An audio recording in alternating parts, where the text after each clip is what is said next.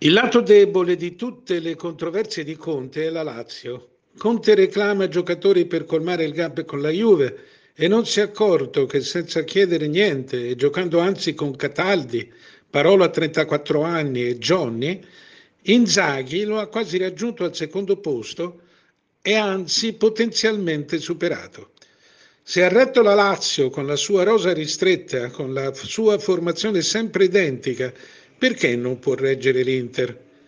Avere giocatori di più qualità è un aiuto che vorrebbero tutti gli allenatori.